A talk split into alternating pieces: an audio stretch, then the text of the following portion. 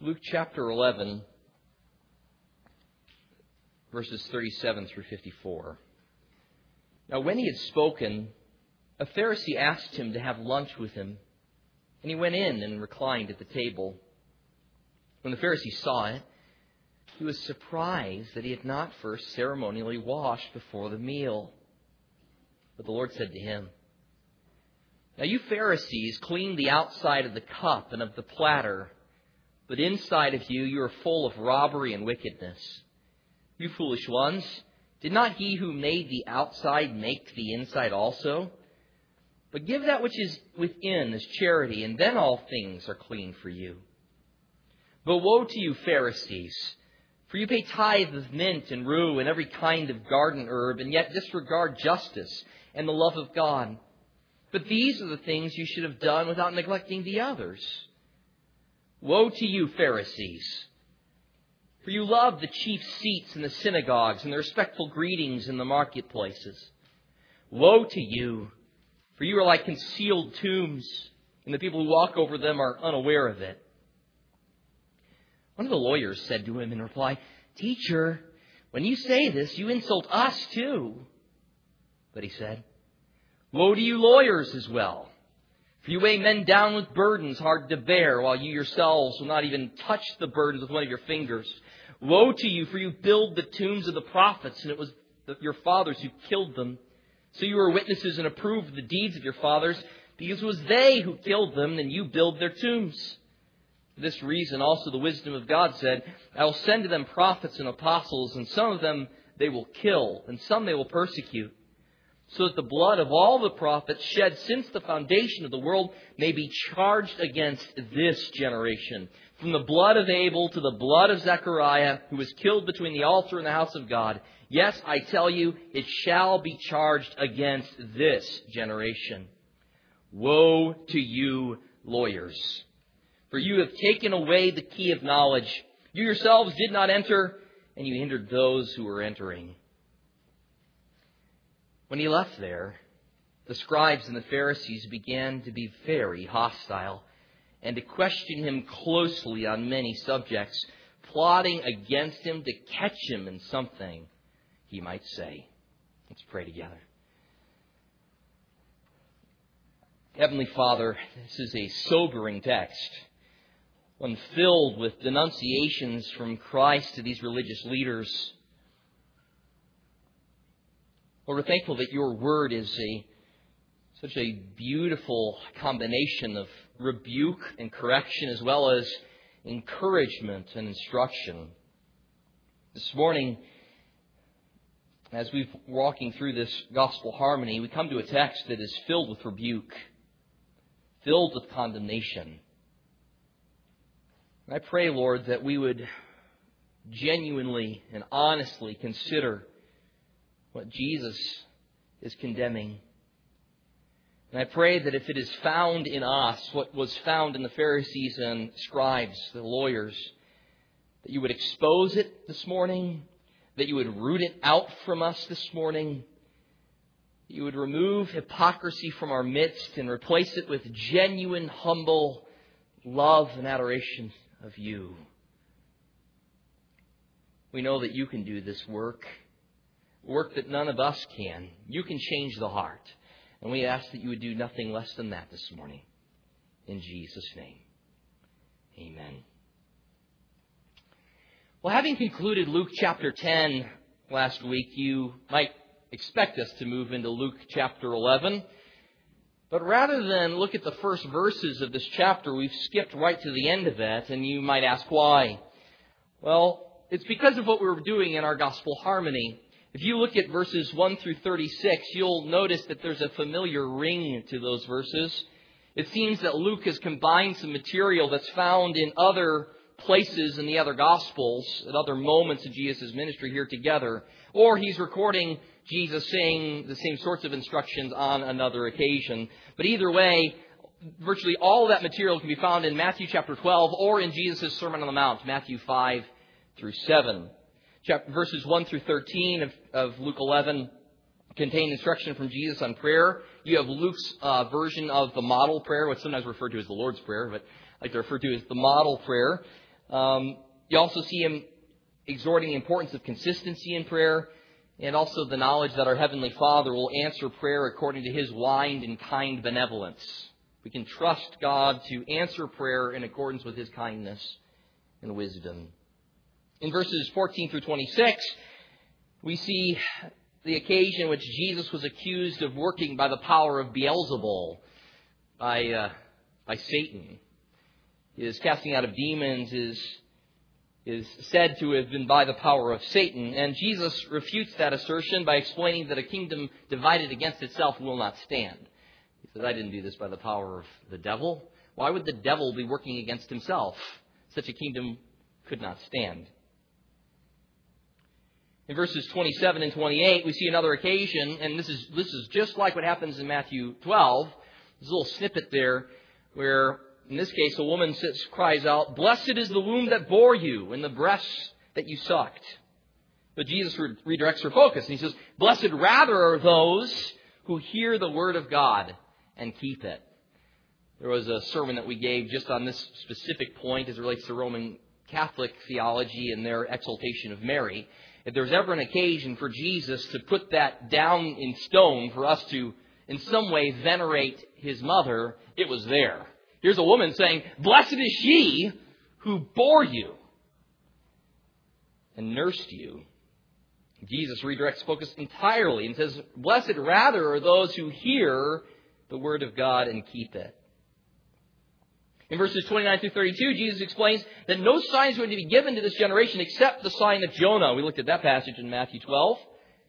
And he goes on to say that greater judgment is coming upon this generation because at the preaching of Jonah, the Ninevites repented. Remember how vast a repentance that was? Even sackcloth put on the animals? Jesus says, someone greater than Jonah is here. Says, the queen of the south traveled miles to come and listen to the wisdom of Solomon, but someone greater than Solomon is here. And meanwhile, their response to Jesus was to reject him. For this reason, Jesus says in the judgment, your judgment is going to be greater because you've been blessed with greater revelation and you've rejected it. And then in verses 33 through 36, Jesus refers to lamps and eyes and he warns about against the light, the light that's being inside of people actually being darkness. These are subjects again that we considered in the Sermon on the Mount, Matthew 5:15 and Matthew 6:22 and 23. But as we dive into the last portion then of this chapter in Luke's Gospel, I want to remind you where we are here in Jesus' mission. We're here at the last six months of Jesus' earthly ministry. He's left Galilee, the place where he spent the majority of his ministry time while on earth, and he set his face like a flint to go to Jerusalem. He arrives there for the Feast of Tabernacles at a slightly different time than his brothers wanted him to arrive. Remember, he kind of just appears in the midst of the celebration and then starts speaking from the temple. He attended that Feast of Tabernacles and then we have about six months until the next big event crescendoing to Jesus' crucifixion, his burial, and resurrection, and that is the Passover. And in particular, his triumphal entry into Jerusalem. There's six months that separate his entrance into Jerusalem for the Feast of Tabernacles and his entrance into Jerusalem for the Feast of the Passover when we remember Palm Sunday and the triumphal entry. So in between these events, we've got about events, we've got about six months in which Jesus is doing ministry in and around Jerusalem, in Judea, and into Perea. And it's only Luke and John that recount for us, record for us, any of the information that happens in this, this inter, interlude. The, both Matthew and Mark jump right to the triumphal entry, and so we won't pick back up with them until we get to the triumphal entry, and then all of a sudden we'll see all the Gospels come back together, and we'll push forward again together. By now you should notice just how much of the gospel material is given to the last week of Jesus' life. Around, around, approximately around half of the gospel material deals with teaching from Jesus' last week of ministry on earth. By this point, Jesus had already undergone persecution and attempts on his life. He had become known as the one who was a friend to sinners and a friend to tax collectors, one who sat even, right? Sat at the dinner table with tax collectors and sinners. Such an individual was certainly being snubbed by the religious leaders. But wonder of wonders, we read here at the end of Luke chapter 11 of a lawyer, of a Pharisee actually here, who invites Jesus to a meal. And this meal is attended by other Pharisees and, and has become, become acquainted with by the end of this text by lawyers as well, or scribes as they're sometimes referred to. We're not told what motivated this invitation in the first place. Perhaps the man was inquisitive. Maybe he wanted to learn from Jesus himself. Perhaps he wished to see if the hype that the crowds were pushing was really, in fact, true regarding Jesus. Perhaps on the other hand, he was inviting him for the sole purpose that he might find some ground of accusing him. We're not told. But regardless, what's even more amazing than the invitation, I believe, is Jesus' acceptance of the invitation. Jesus actually goes. It's like willingly going into the lion's den, isn't it? Jesus knew exactly where he was going when he sat down for, it's probably here, guys, by the way, breakfast or lunch that he's sitting down for this meal with some Pharisees and scribes. Perhaps we can learn something from Jesus in this regard, from his example. It's not normally our first choice to accept an invitation which will necessarily require our bold proclamation and will necessarily put us in a position where we're going to be opposing what's going to be otherwise there at the table that we're sitting at. But if given the opening in providence, why not take full advantage of it? Now, granted, you have to be ready to speak the truth boldly, as Christ does here, but we must not retreat from the opportunity to bear witness even before those who are our enemies. I can't help but think of the imagery that's given to us in Psalm 23. Psalm 23, verse 5 reads, You prepare a table before me in the presence of my enemies. And as I think of Jesus sitting there at this table with the religious elite of his day, the Jewish religious leaders, he's quite literally reclining at a table of enemies, of men who have been after him almost from the very beginning. You see, the psalmist knew God the Father's care for him extended even to the table of his enemies. And so here we see Jesus reclining at the table of those who hated him most with the purpose of doing this very thing, as you'll see in this text, of exposing their hypocrisy and bearing witness to the truth of God's Word.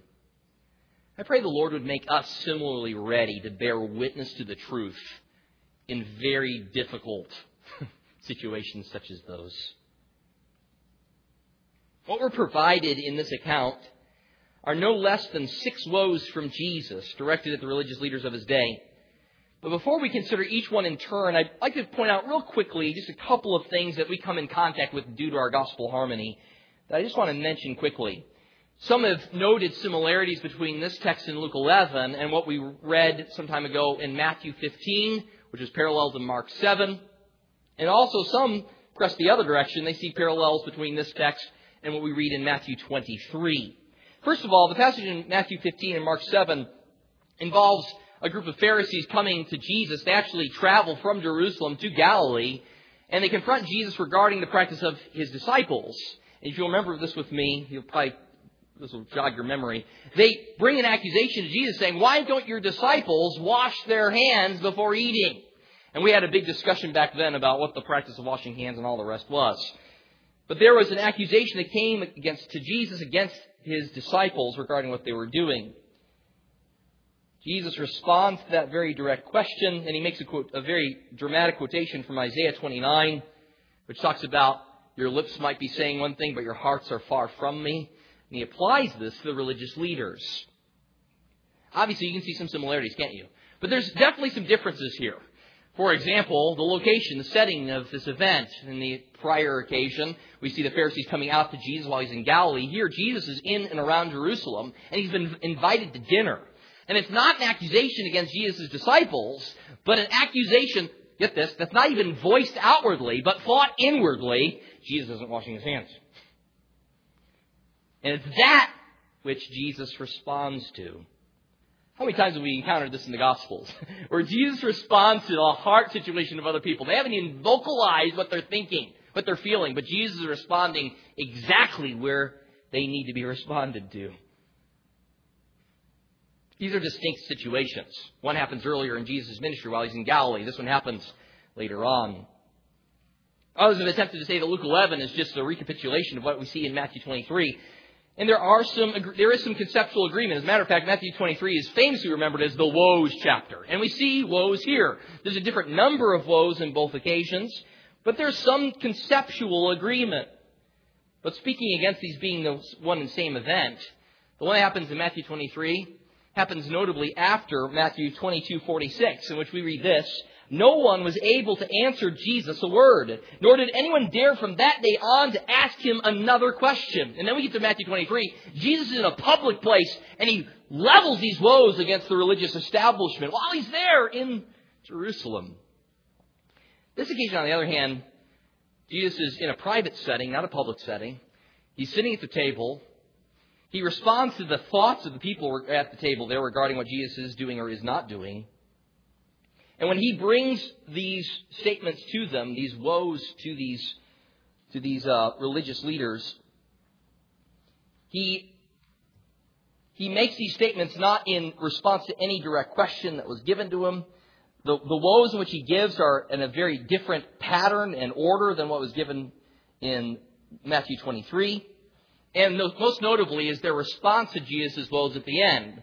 What do we read at the very end of this passage in Luke 11? When he left there, the scribes and Pharisees began to be very hostile and to question him closely on many subjects, plotting against him to catch him in something that he might say. So what is the response to Jesus' statements here? They get ramped up and ready to interrogate Jesus all the more. And meanwhile, what we read in Matthew 22, right before Matthew 23, is they had already given up asking Jesus any more questions. They couldn't trap him in anything. Now, why spend time talking about this? I just want to make this point is that there were numerous occasions which, in Jesus' ministry in which these religious leaders were given opportunity to repent. It wasn't just one occasion which Jesus lets this thing fly. There were multiple occasions in which there was opportunity for even the religious leaders to repent of their hypocrisy. Here's at least three distinct events in which the religious leaders are condemned by Christ are just three examples of Christ providing opportunity for the hardened religious leaders to repent of their sin and turn to Him in faith. But as is seen throughout the narrative, the vast majority of those religious leaders would not. So it's my prayer this morning that these words from Jesus wouldn't fall on deaf ears here. Because these words still carry the power of God to transform minds and hearts, to give sight to the blind, to give hearing to the deaf, we have some hard words to consider this morning. But the good news is that they're also able to impart life. It's my prayer that the Lord would bring conviction upon the hardened heart so that it might be broken and ready to receive the word implanted which is able to save the soul. Now, I'm sure that all of us enjoy a good meal and good company. I had the opportunity to attend the wedding of Michael and Emily this past Friday and sit at the table with my wife, with Christian and Ari, and Randy and Jessica. And as the six of us sat at that table, I think I remarked about it at the time, but I, if I didn't, I was surely thinking it inwardly. It doesn't get much better than this. That's how I was feeling. There's something wonderful about enjoying time with brothers and sisters in Christ. There's hardly anything better. It's the table talk that I enjoy the best. What a wonderful joy God has given us to be able to speak with one another, to laugh, to cry, to exhort, to encourage, to rebuke, to instruct, and to share. Well, for more than 30 years, a monthly devotional magazine from Ligonier Ministries, the ministry connected with R.C. Sproul, called Table Talk, has been in print and has benefited many people. How many of you have read at least one issue or some part of a Table Talk magazine? Look at all the hands across the room. Ligonier explains their purpose behind that magazine. Quote, generally speaking, laymen receive either very little instruction in the weightier matters of faith, or the instruction is far too academic, thereby making the material largely inaccessible to average laymen. This is the reason Table Talk exists, to bring the gap between those two poles, to bridge the gap between those two poles to explain to the people of God important biblical doctrines and, and events while admonishing them toward holy living. What some of you might not know is that Ligonier named their magazine Table Talk in honor of a published collection of Martin Luther's discourses that happened literally around his dining room table, where he discussed matters with other serious theologians. And then these were compiled into a book, and it was entitled Table Talk. Ligonier's publication, I think, is well worthy of that name, though, for it carries on the same exact tradition. It contains some of the best, most thoughtful, readable, and comprehensible daily devotions and informational articles available to the Christian community in our time. But as wonderful as Table Talk magazine is, and as wonderful as it probably was to sit at Martin Luther's table and hear him discuss theology with other theologians, and as wonderful as it is for us to sit with one another and enjoy each other's company and have fantastic time sharing conversation with brothers and sisters in Christ, there is nothing that compare, can compare with table talk with Jesus himself. There's nothing compares to it. Right? Here, through the gift of the Scriptures, we're afforded the opportunity. Here is table talk at its best because it's table talk with Jesus. So I want us to recline with Jesus here. I want us to solemnly consider the words that he offers on this occasion to the Pharisees and scribes. I don't know if the Pharisees and lawyers and scribes had any idea what they were in for that day, but Jesus knew what they most needed. Their spiritual pride had to be confronted. Their spiritual hypocrisy had to be exposed if they were to be saved. And so it is with all of us, friends. May the Holy Spirit use these words to search our hearts, as 2 Corinthians 13.5 calls us to test ourselves to see if we're in the faith. Examine yourselves. Or do you not recognize this about yourself that Jesus Christ is in you, unless indeed you fail the test? You see, in this table talk with Jesus, Jesus points out at least seven indicators of spiritual hypocrisy. Seven indicators of spiritual hypocrisy to these religious leaders. And I want to consider each one in turn, because if we're guilty of hypocrisy, we have to repent if we're to enjoy the salvation which God provides. And there's nothing more scary than living a life of hypocrisy deluded about your true spiritual state. First, first indicator. You're a spiritual hypocrite if, number one, you're more concerned with external rituals than internal godliness.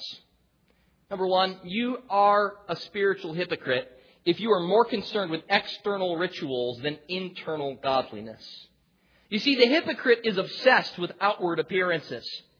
Jesus denounces the Pharisees and lawyers, this denunciation of them begins upon his knowledge of the astonishment that those in attendance have regarding the fact that Jesus, before reclining at the table, didn't first baptize himself, literally baptize, or here it's a reference to the washing of his hands before the meal. We explained the custom when we studied Matthew 15. The Jews had very specific rules how this went about, how you went about doing this. It had nothing to do with hygiene, friends. It was all ceremonial cleansing. And while there are some Old Testament texts that speak to washings and baptisms, nothing of the order of this was mentioned in the Old Testament. As is typical for the rabbis and the oral tradition, things kept getting more and more. There was more and more regulations, more and more rules that were to be followed in order to ensure ceremonial cleanliness. And it seems quite likely that Jesus is purposefully not going through this outward ritual to seize the attention of his audience. That right from the get-go, right from the start of this dinner party, things are going to be different. Jesus doesn't wash his hands. He reclines at the table, and there's a gasp. If not outwardly, at least inwardly. There's outrage. Jesus isn't adhering to the external regulations. But this seems to be exactly Jesus' point. He's going to make use of their shock regarding his failure to comply with external regulations and then say that's misdirected. That's misprioritized. There ought to be inward shock regarding the inward reality of these men's hearts. But you see, hypocrites are obsessed with appearances. We're all affected by appearances, some of us more than others. We recognize that appearances do affect us. We do judge books by their covers. We can fight against the tendency, but there's probably a reason why people spend time designing a cover to a book. because it has some amount of effect on us. We spend time beautifying the face of buildings because it communicates different ideas to the mind. Appearances communicate. There's nothing inherently wrong with that. As a matter of fact, we hope to communicate things that glorify God through appearance. But hypocrites, by definition, portray an exterior that attempts to mask over the interior. They try to show something different than what they really are inwardly. And living in a fallen world means that things aren't always as they appear. Appearances can be deceiving. For example, consider the fall of humanity. After being deceived by, deceived by Satan, Eve looks at the fruit of the knowledge of, of the good and evil and saw, quote, that it was good for food, that it was a delight to the eyes, and it was desirable to make one wise. Its pretty exterior contributed to Eve's dismissal of God's prohibition regarding eating that tree. And we know Satan continues to operate in this fashion today as well. He disguises himself as an angel of light. He works through false apostles and deceitful workers, disguising themselves as servants of righteousness. Check that out in 2 Corinthians 11. So Satan employs the counterfeit. He makes use of the fake. He pretties up sin to make it appealing. And then in the words of James 1, each man is tempted when he's carried away by his own lust. When lust is conceived, it gives birth to sin. When sin is accomplished, it brings forth death. Satan has come, make no questions about this, no doubt about this. Satan has come to steal and kill and destroy. And he'll do so through whatever lies he can produce. Remember, Jesus calls him the father of lies. When he speaks a lie, he speaks from his own nature. He'll lie and deceive and so we see here why an obsession with outward appearances and external rituals is so misguided. There are many who outwardly appear to be righteous, but inwardly they are corrupt to the core. The hearts are far from God. You see, in contrast to the hypocrite's obsession with outward appearances, God's concern is for the heart. God cares about the heart. And in contrast with a world that's obsessed with outward looks, God looks upon the heart. There perhaps is hardly any more famous example than the one that we come to when God is giving instruction to Samuel regarding the selection of the new king. Remember the first king, King Saul, looked the part, didn't he? He was literally head and shoulders, head and shoulders above everyone else, right? He looked the part of the king, but his heart was far from God. And so in 1 Samuel 16:7, the Lord said to Samuel, "Don't look at the appearance or at the height of his stature, because I've rejected him. For God sees not as man sees." For man looks at the outward appearance, but the Lord looks at the heart. And who's selected? David. David. The one who's otherwise overlooked, right? Yeah, yeah, I've got one other son. He's out with the sheep. Samuel says, bring him in. The Lord looks at the heart. David is notably remembered as the man after God's own heart. So Jesus brings correction to the shock that was being felt throughout that room by saying, Now you Pharisees, listen to what he says, you Pharisees clean the outside of the cup and dish, but inside are full of robbery and wickedness.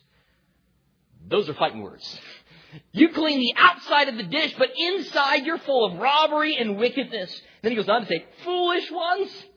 Has not the one having made the outside also made the inside? However, give your inside as alms to God, and behold, then everything else will become clean to you. By the way, this is the one of the seven that doesn't have Jesus saying woe before it. We've got six woes. This is the one that I have in my notes that isn't, doesn't have that. But what it does have in, in its place is foolish ones. they don't escape Jesus' very strong language here. And it's a very simple piece of logic from Jesus. He's beautifully expanding the application beyond just hand washing. If all he did was talk about hand washing, the potential is that they're like, well, he just has something against hand washing. But notice, the example he uses is in reference to cleansing of articles, not hands, but here cups and dishes. It's a principle at stake here that's more important than specifically hand washing. And he asks why so much obsession is being expended on the outside while the inside is rancid and putrid. It's quite literally, have you ever been there? Maybe we don't want to admit it. Where we've left the cup out just a little bit too long and there's something growing inside of there. Is it acceptable to just dust off the outside of the cup and then down the hatch? Oh, right? We, We're revolted by the thought of it. But meanwhile, how often do we get into that pattern of living? I'll dust off my exterior. I'll make myself look a certain way, and meanwhile neglect the heart. This is what Jesus is saying they're doing. Jesus says, think about this with me. Isn't it true that the one who made your outside also made your inside?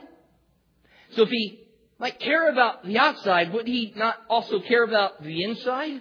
And perhaps, might he care about the inside even more than the outside? Because that's the direction that Jesus takes us. He says, instead, give of the being inside. It's a, it's a weird instruction here. Give alms of the inside, and then everything will be clean. And I think what's being pictured here, there's several interpretive ways this could be handled, but the way I would handle it is this, is Jesus is saying, give of your inside, give of your soul, give of your heart, give of what's on the inside of you unto God. And then everything else will iron itself out. All the other concerns for cleanliness will be taken care of. If you give your heart to the Lord, and subsequently, as a result of that, give yourselves to others as well, you will Everything you do will be cleansed. It will be purified. I don't want you to lose sight of this. This is really strong denunciation from Jesus, but I want you to note this right here at the very outset of all that Jesus has to say. There is most definitely here a balm that Jesus is offering. He doesn't just condemn them. There's a lot of condemning language, absolutely. But right here from the very outset, he is offering a remedy. He's saying, this is what you guys need to do. It's really bad, the situation that you guys are involved in. He's gonna, it's going to get worse and worse as he goes on. But he offers here the remedy. He says, give of yourselves unto God. If you'll do that, everything else will be taken care of. So thankful that the Lord is involved in heart change. Can we not remember Jeremiah 17, 9, says, The heart is deceitful above all else, desperate look at who can understand it? But the next verse is such a wonderful verse. Verse 10, I, the Lord, search the heart. I test the mind. And the Lord has provided a tool by which heart examination can take place on a daily basis, on a moment by moment basis describes it very plainly to us in Hebrews 4:12. The word of God is living and powerful, sharper than any two-edged sword. It pierces the division of soul and spirit and of joints and marrow and is a discerner of the thoughts and intents of the heart. You know, that's what we're doing right now, right? We're allowing the word of God to examine our hearts. The good news is you don't have to wait for Sunday for that to take place, do you? Every moment of every day is an opportunity for us to allow the Holy Spirit to bring conviction through God's holy word. Second, you're a spiritual hypocrite if you care more about man-made regulations than loving God and others. If you care more about man-made regulations than loving God and others. You see, the hypocrite has a zeal for the minutia. And I want you to note this with me. Jesus' list of woes here is not haphazard. It's not like, oh, pick that one. Oh, I guess I'll grab that one. It seems maybe haphazard if you don't know something about Pharisaism, but once you understand what was really the sine qua non, what was without which you don't have a Pharisee, you recognize real quickly that Jesus' denunciations are aimed and targeted at the heart of Pharisaism. What was at the heart of Pharisaism? Probably three principles. One, separateness. Two, cleanliness. And three, intense regulations regarding tithing. And these things are all here. Jesus is calling them all out. The Pharisees were extreme legalists. They became nitpicky in the area of tithing. They gave it their utmost attention. But as is the case so often, excessive attention to one thing translates to the neglect of other things. You can identify hypocrisy by its tendency to major on the minors, to be exacting with that which matters little, and simultaneously neglect entirely that which matters the most. This is where the hypocrite lives. He makes much of himself off of his strict observance of some minutia and then neglects the big picture. The hypocrite has a zeal for minutia. God calls us to love. God calls us to love. So Jesus exposes the problem while carefully removing a tenth of their garden herbs for tithing purposes, while they were doing this, they were neglecting justice and the love of God, Jesus says. I think that those two statements, justice and the love of God, I think Jesus is highlighting here the great commandment and its corollary, what goes with it, right? The second is like it, love your neighbor as yourself. First is love Lord your God with all your heart, mind, soul, and strength. He's saying here, you're neglecting love for God and righteousness or justice or doing what is right to one another. Loving them.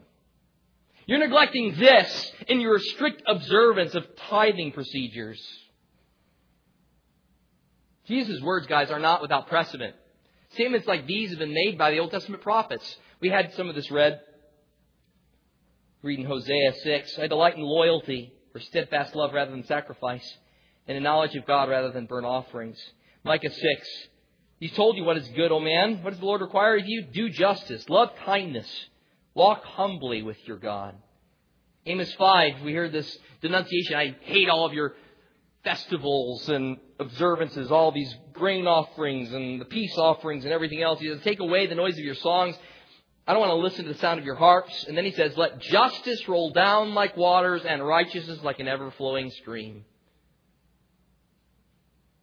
This is not just an Old Testament struggle. It is our struggle, friends.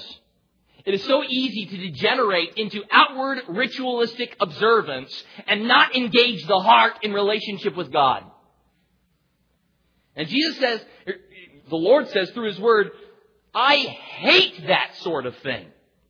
I hate superficial worship that's empty and void of meaning and heartfelt love and gratitude. And Jesus' point here is not to say that tithing is unimportant. As a matter of fact, he even says, don't neglect the former, right? He says, you shouldn't have neglected love and justice. Neither should you have neglected tithing altogether. But his point is to say this, to open up your wallet without opening your heart is hypocrisy. Can I just give a quick note, by the way, on the subject of tithing? A good way to not stress over whether your tithing is, is appropriate is to give in accordance with principles of the Scripture. For example, 1 Corinthians 16.2 says, give proportionately to your ability. 2 Corinthians 9.7 says, give generously and cheerfully. And for we who are storing up treasures in heaven, that ought to be seen in our checkbooks. Can I just say it that way? Just let that fall where it may. let the Lord bring conviction on our hearts. Does the way we spend money show the fact that our treasure's in heaven? Or does the way we spend money show that our treasures are here on earth? Which way will it be? Which way is it? Allow the Lord to bring conviction upon your heart in that area. And we who are under grace are privileged, I think, with the ability to outdo Old Testament law. I find it such a strange thing when people go, well, we're not under law anymore, so I don't give a tenth anymore. This, the question I just want to throw out there is, so once we come into grace and we're given freedom, that means now that even the old standards aren't helpful at all, or don't mean anything, or, oh, now that we've come into the freedom that is in Christ, now we can just do away with any consideration of giving. Shouldn't it be quite the opposite? that in grace we've now been freed to do above and beyond what the law required, as if the law was ever the end all of any of this anyway. What does it mean to love and give sacrificially? What does it mean to give generously and cheerfully? I will say this wherever that ends up landing on you personally or on your family, if you will give generously and cheerfully, you won't be in danger of this of this sort of hypocritical approach to giving.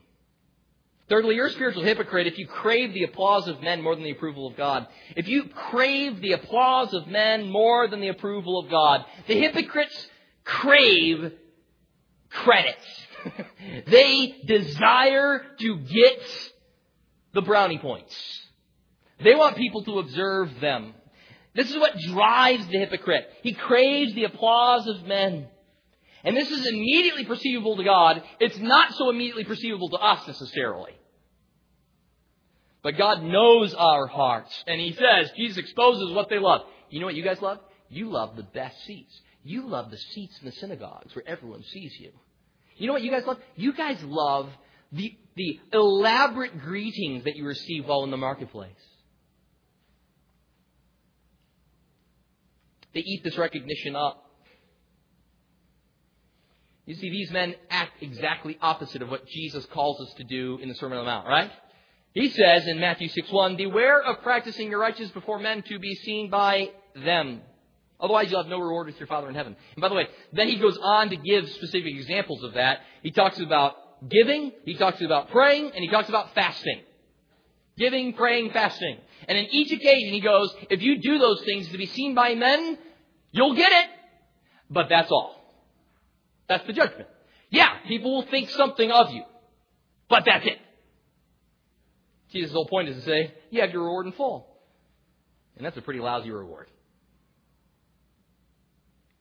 On the other hand, those who don't sound a trumpet before they give, those who don't let the right hand know what their left hand is doing, those who go into their prayer closet to pray, those who, when they fast, don't put on a gloomy face but tidy themselves up and go about business as normal, they're doing this out of love for God.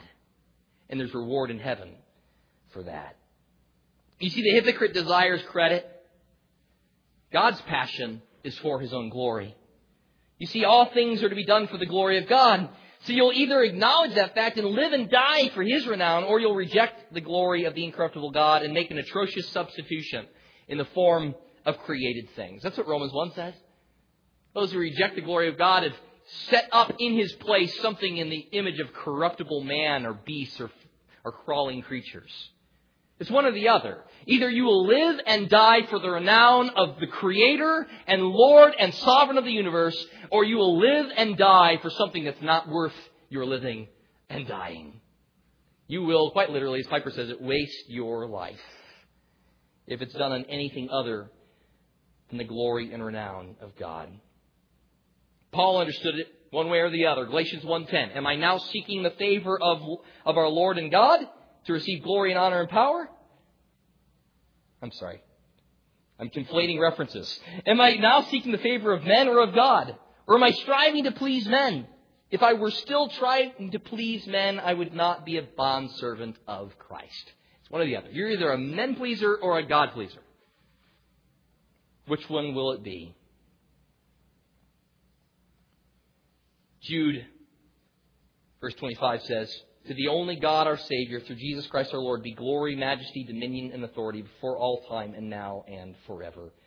Amen. Fourth, you're a spiritual hypocrite if you're spiritually dead and therefore a corrupting influence on others. If you're spiritually dead and a corrupting influence on others. If you're spiritually dead and a corrupting influence on others. Jesus now summarizes just how bad the situation is for the Pharisees. He says, Woe to you, for you are unmarked tombs, and the people walking over you have not known. They have to understand this, this, what he's talking about here. To come in contact with a grave was to make you defiled for seven days. So they even go through elaborate procedures to make sure that all the graves were marked. Because if you found out later on that you had walked over an unmarked grave, you became defiled, and you were defiled for seven days. Jesus says, You Pharisees are unmarked graves your whole entire life just ends up defiling people. You are dead men's bones. You are death traps.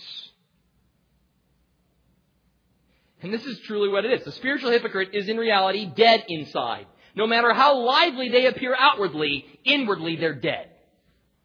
Kent Hughes comments, we can externally do all the right religious things, but we will ultimately impart what is within. The people around us will see the artificiality, the effectiveness, the elitism, the anger, the hostility, the hatred, the suspicion, the sourness, the inner blasphemies. We leave our fingerprints on each other's souls for Christ or for unbelief. The hypocrite is dead. He's unable to impart life, but meanwhile, God is able to give life. The truth is that all of us were at least once dead in our sins and trespasses. That's the bad news. But the good news is, Ephesians 2 says, but God, being rich in mercy because of his great love with which he loved us, even while we were dead in our transgressions, made us alive together with Christ. By grace you have been saved. You see, it's only he who has life in himself that can impart life to others. And for that reason, only God himself can impart life to others. He's the giver of physical life, He's also the giver of spiritual life. And we who've been brought to life by God's grace have the privilege of pointing others to Him as well. For there is only one giver of life, there's only one fountain of living waters. And you only find that through Jesus.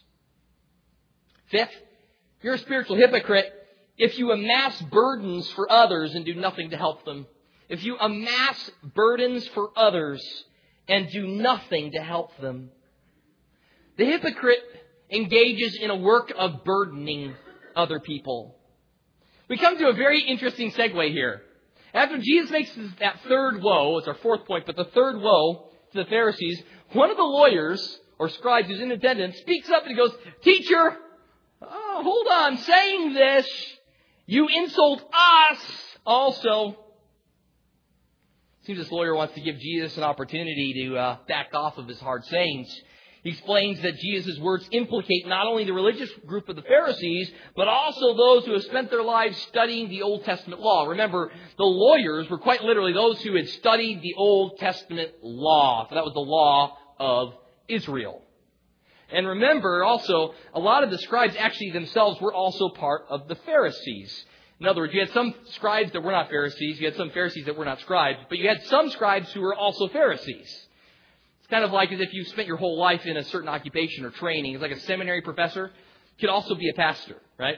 But not necessarily. He's maybe not a pastor, but he could be. It's this kind of situation. So some of these scribes are actually Pharisees themselves. And if this scene wasn't so sub- sobering, it would be comical. The lawyer's looking for Jesus to make an exception or to back off the severity of his words. He's going, Jesus, you're implicating the whole religious establishment here. You're insulting us too here, Jesus. And Jesus merely turns focus, looks at them, and says, Yeah. What was before implicit is now going to be explicit, as he now calls them out by name as well. I think perhaps it's here that we come to understand the placement of this interchange in Luke's gospel. Because right before this in Luke 11, verses 29 and following, Jesus got through that big scathing rebuke about this generation, this generation. You know, all this is going to come against this generation because someone greater than Jonah is here, someone greater than Solomon is here, all this, right? But there's the potential that the religious leaders are thinking, yeah, well, we're exceptions to what Jesus is saying. We're accepted from that situation. Yeah, this generation is bad.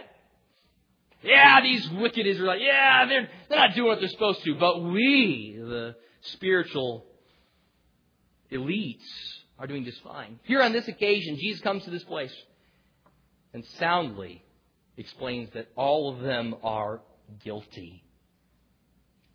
By no means were Jesus' statements limited to the general populace. They were laid squarely at the feet of the Jewish leadership, who were hindering rather than helping the Israelites in seeing and serving their Messiah.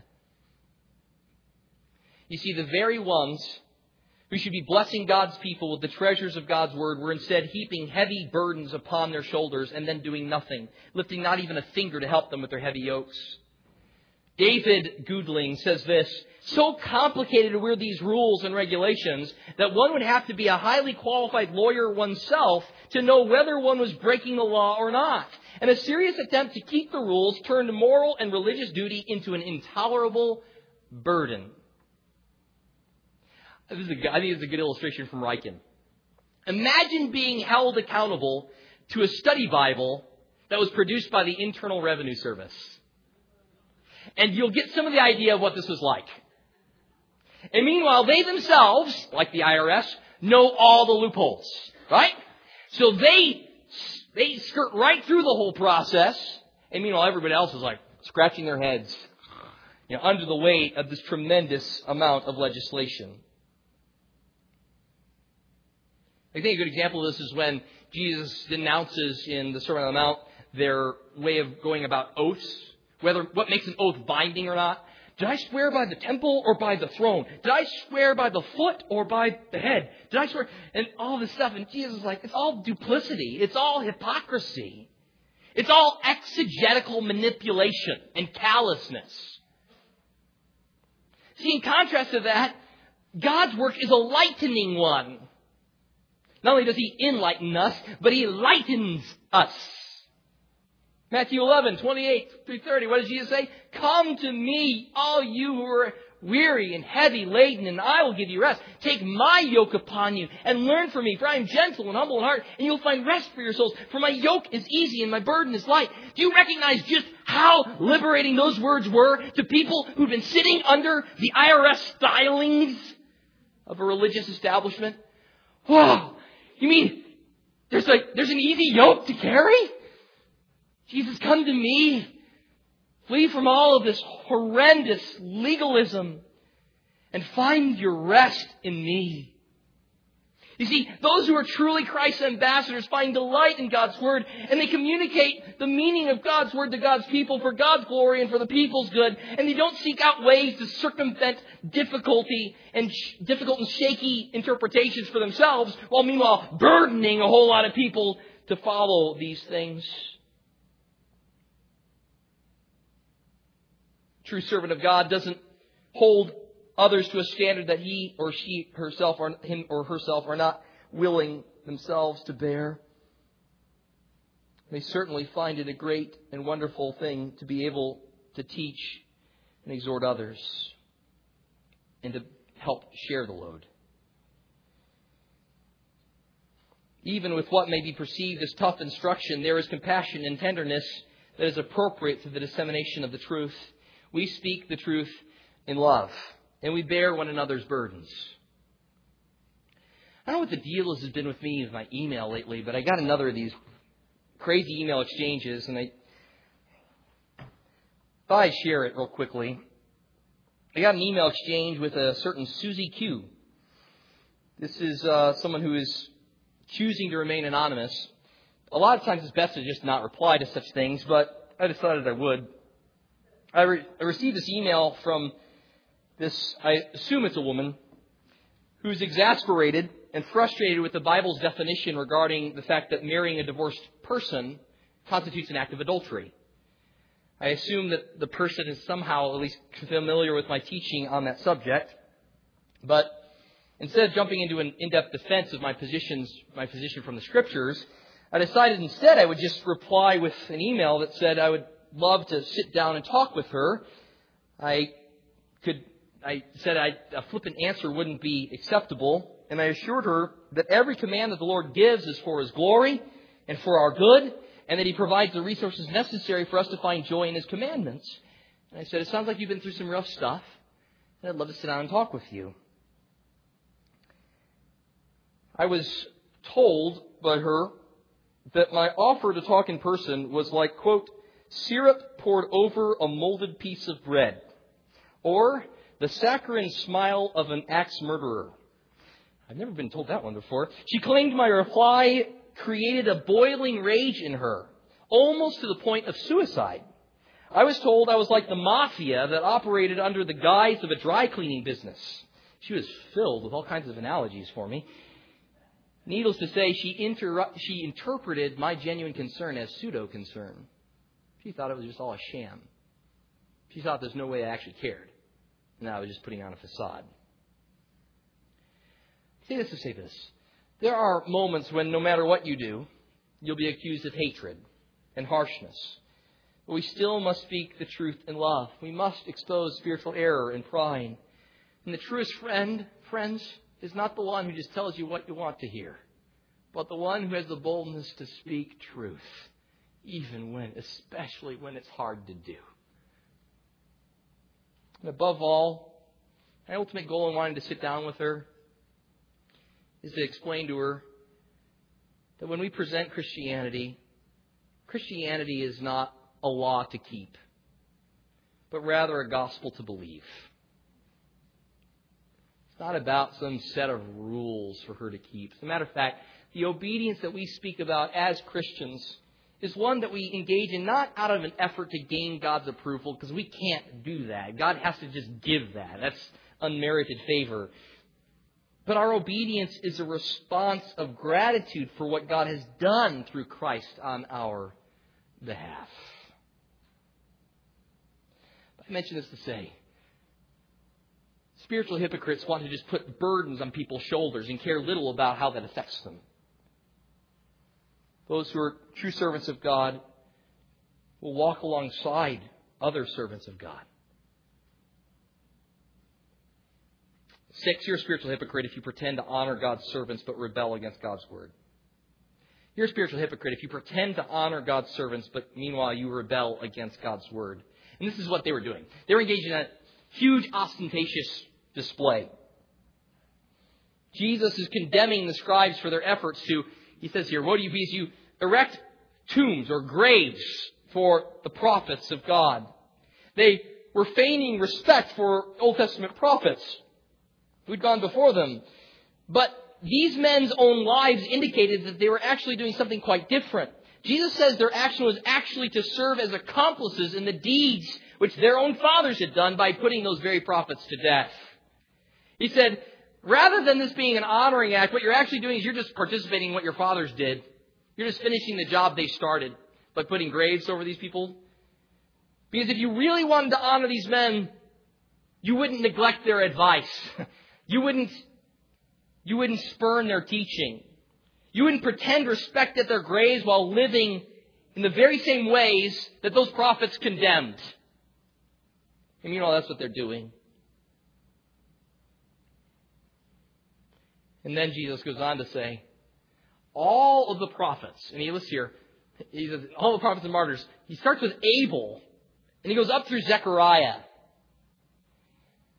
Now we know that Abel's uh, killed by his brother, right? Fratricide, and uh, by Cain. And why Zechariah? Well, Zechariah is the last martyr mentioned in the Hebrew canon of the Old Testament. The last book in the Hebrew canon is Second Chronicles.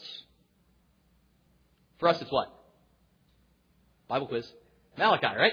But for them, it's Second Chronicles. And so the very last man mentioned who is martyred is Zechariah. And Jesus says all of these prophets, all of their blood would be laid at the doorstep of this generation. Now that's huge, strong language. Why? I think Jesus' connection is this.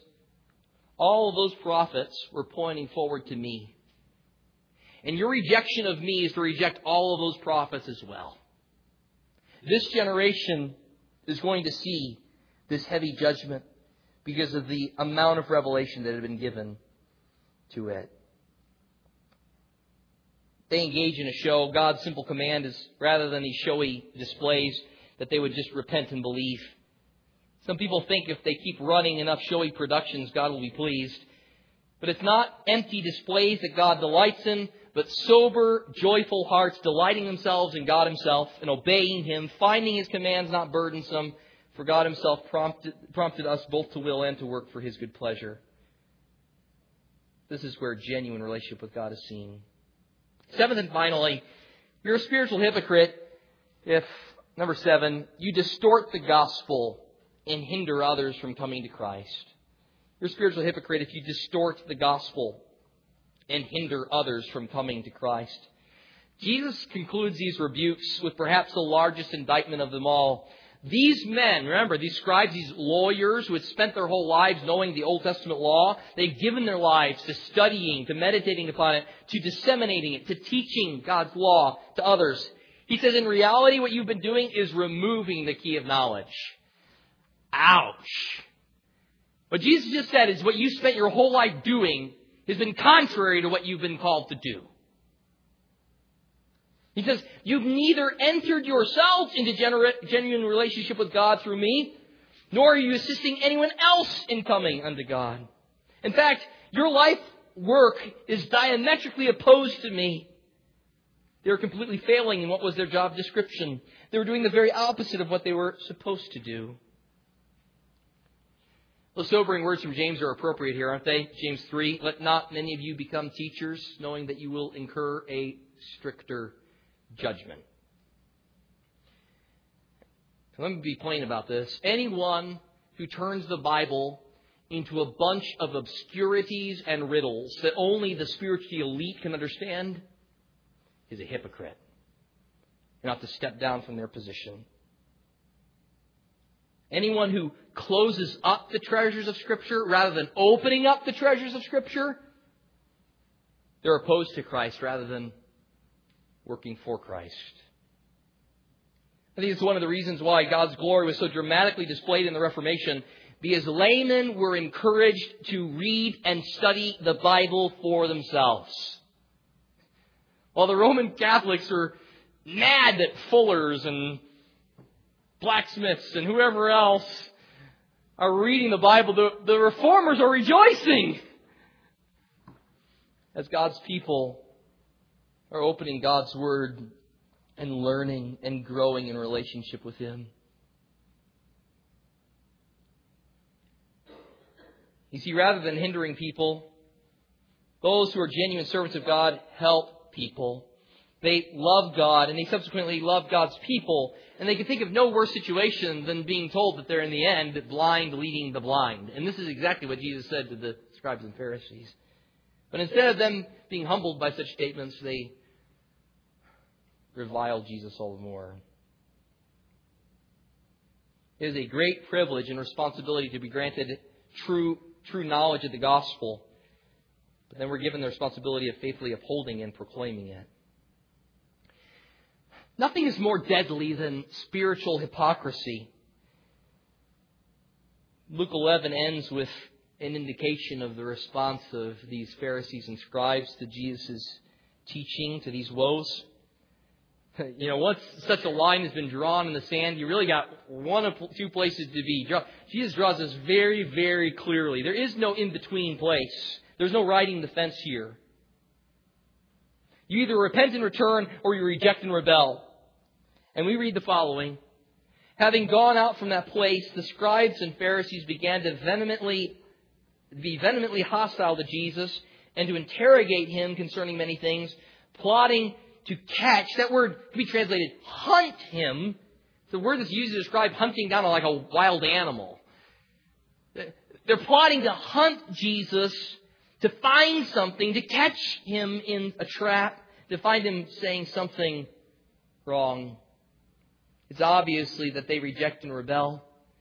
Their curiosity had been turned to deadly aversion.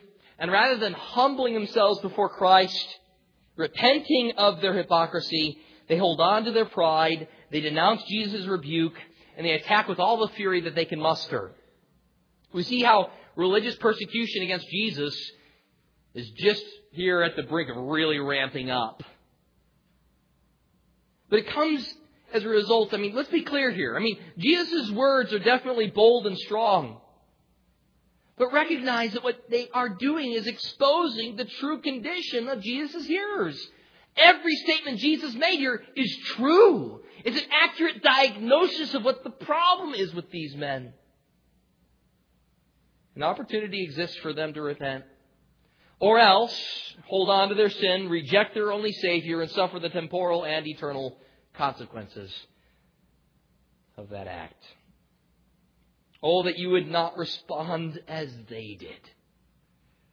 Acts 3.19 calls out, Repent and return, so that your sins may be wiped away, in order that times of refreshing may come from the presence of the Lord.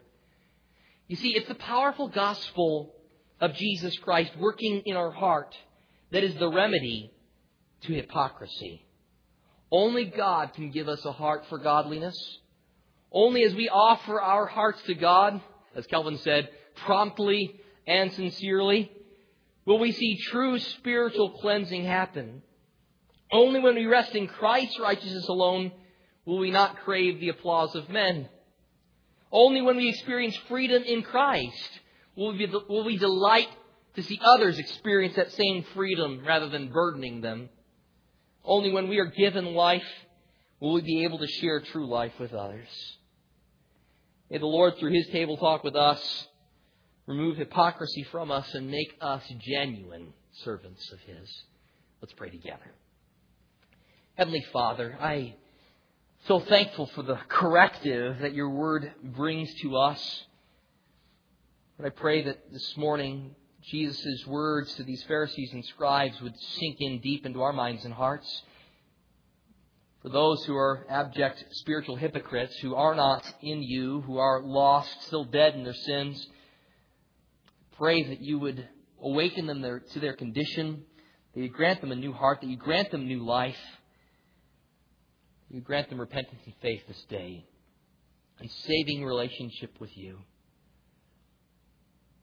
And Lord, for all of us who are in Christ, we still very much recognize the, the pull that sin has on us, the temptations of this world and temptations of the flesh. Please, by your grace, remove hypocrisy from us wherever it lies. Help us to be genuine and truthful and real, and thereby demonstrate your grace. For we know, Lord, that apart from that, we wouldn't be that way. I ask you do this for your glory and for your kingdom's sake. In Jesus' name, amen.